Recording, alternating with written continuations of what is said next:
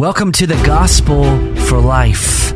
We have four Treasure Valley pastors committed to showing that the gospel is not just for that religious part of your life, but rather it's for all of life. You never graduate from the gospel.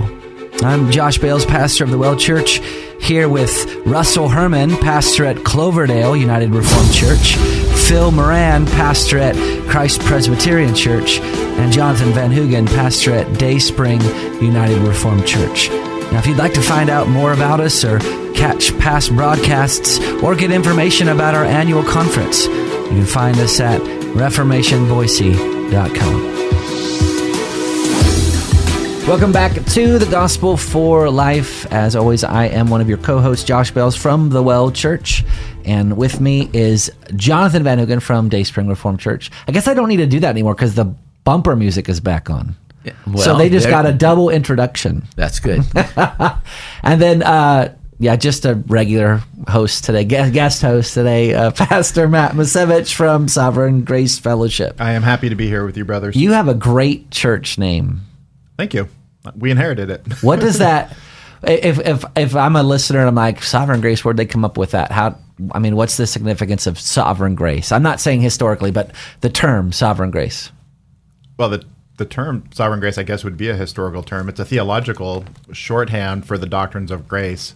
So we believe, you know, a lot of people ask me, well, what is what is a Reformed Baptist church? What what what is that?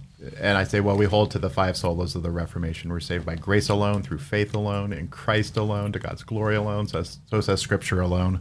That would kind of be a explanation of what the name sovereign grace means. God saves. Salvation is of the Lord. Yeah. Amen. I love Sovereign Grace. and the well comes from John 4, right? Yeah, you got to worship in spirit and truth. Yeah. And day spring comes from Jesus, who is the day spring. He is the day spring. He's the one promised uh, in uh, Luke 178, I believe it is, uh, where we're a reference to the sunrise from on high. And uh, the old translations spoke of him as the day spring. So it was a name for God. Yeah. All right, so we are continuing our series on the gospel and sex. Uh, we've talked about how in the beginning God created us male and female. He's the one who created sex. This isn't an invention of Satan. God created pleasure because he is a God of pleasure, the Father loving the Son, the Spirit loving uh, the Father and the Son. And um, then we, we've talked a couple days about how the fall has affected sex. And um, maybe just a couple of things uh, to our listeners right now. Like, wherever you're at, you know, where are you right now with your sexuality? Have you have you sought to bring your sexuality under the lordship of Christ? Do you seek to worship God in your sex life? Uh, David Powlison wrote this book called Making All Things New, and it's basically helping both sexual victims and those who are caught in um, sexual sin. And he painted two kind of pictures of of how our sex life um, can exist. And the first picture he painted was this luscious, beautiful garden that bore fruit and gave life to those who partook of it, and it was protected by a lattice. And so be, wild beasts couldn't trample in the garden, right? And then he painted a different picture of this gross, greasy, oily rag that was in a trash can, and you'd only want to pick it up with your finger and your thumb. And those two illustrations represent where people are at with their sexuality. So, just to our listener, like, where are you at with your sexuality?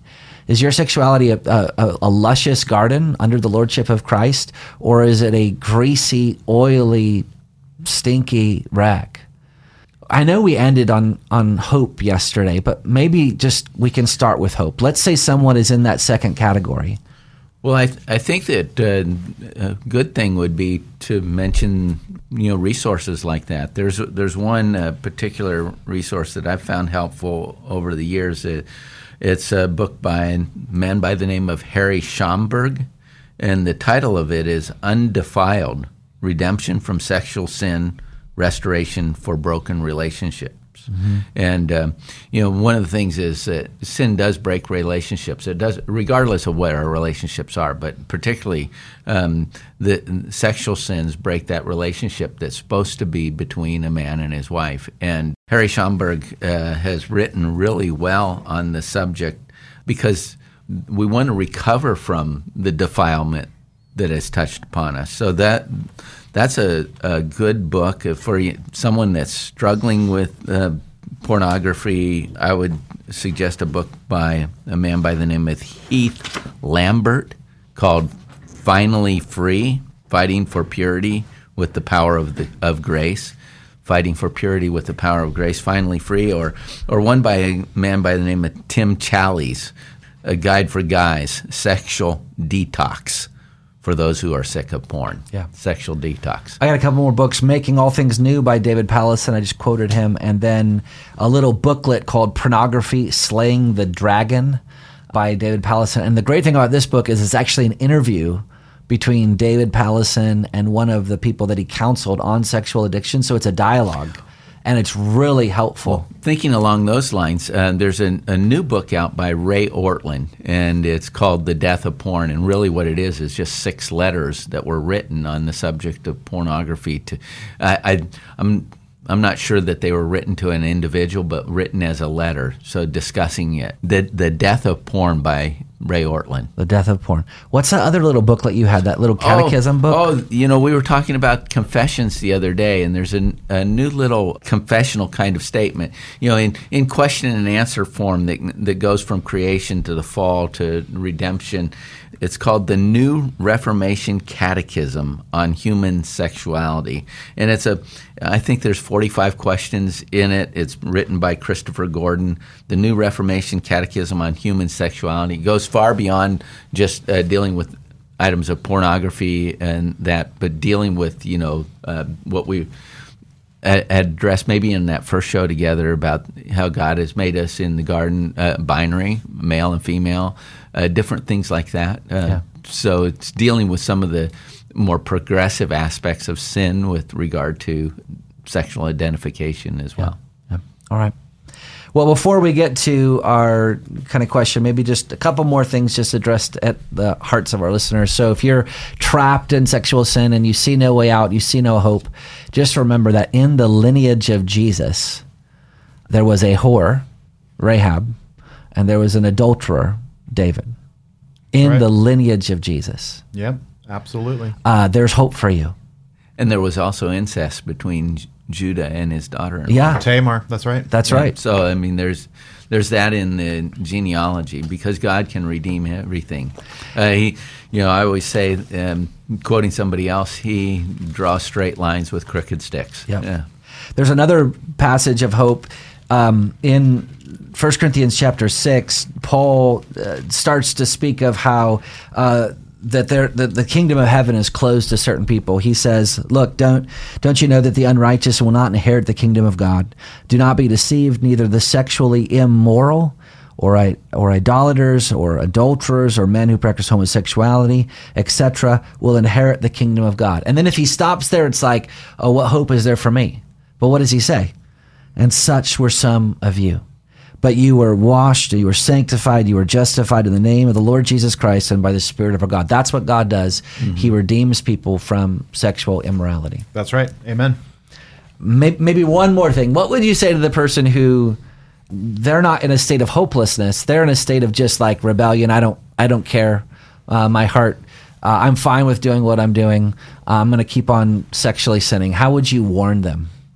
I, I would warn them on a couple different levels. Number one, your sin will find you out. Um, number two, over and over and over again in the New Testament, we have warnings, and these warnings are those who practice sexual immorality will not inherit the kingdom of God. And I think a lot of times people just kind of shrug those off and think, well, that's not talking about me. That's talking about someone that's doing something worse than me. And a lot of people justify it with the little sin, which is what we talked about on this previous week. Well, my, my sin's just a small sin. I just I just look at something inappropriate now and then and and I'm covered under the grace of Christ and and it's fine and it's good and all the while they're going down a road to destruction and, and they're self deceived. And one of the things that I like to say is, um, and I'm, I'm sure I'm not the first person that's ever said it, but sin makes us stupid. Yeah. It makes us stupid. And, and we justify sin in our own lives in such a way that if other people were doing that sin, we can say that's stupid.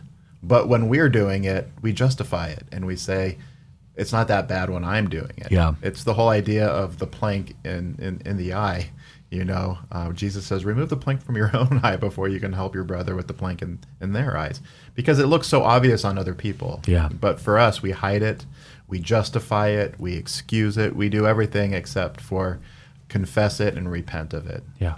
And, um, you know, it says in Acts that these times of ignorance God has overlooked, but now he commands all men everywhere to repent and believe. Yeah. And, and I think he meant it. Yeah. so, Well, well would, you, would you add anything to that, Jonathan? To the person who is just hardened in their sin, they don't see any need for repentance or to. Well, I couldn't really add to that because I think that that's the most important part is seeing things from God's perspective. And, uh, you know, you could read uh, Proverbs 5, for instance, and you begin with this uh, warning against adultery, you know, talking about the, the adulterer. Her feet go down to death, her steps follow to the path of Sheol. Um, she does not ponder the path of life. And so, and this is where you, and this is where you, that person is, once you're in that stream, you're in there with her at at the end of your life, you've grown. Uh, when your flesh and body are consumed, um, you know, so you're crying out. I didn't listen to my instructors. One of the things that people do is they ignore the Holy Spirit. Yeah. You know, particularly you know as believers, you know, um, we are we have the Holy Spirit, and He is uh, communicating with us. You know what happens with sins like this is we've run the red lights that he's already given to us. Yeah. He's already he's instructing us by his word and by his spirit and uh, we're told that the one who disregards this warning disregards not man but God who gives the Holy Spirit to us. Yeah.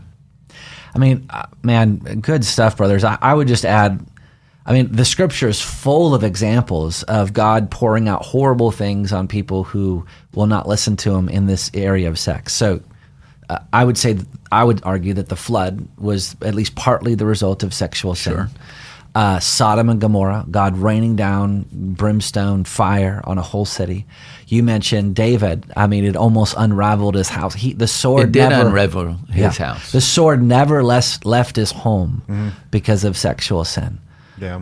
So if, if if that's you, if you're stuck in sexual sin and you don't care, heed the warning of Scripture. I mean, the Scripture says, "Do not be deceived. God is not mocked. Whatsoever a man sows, that he shall also reap.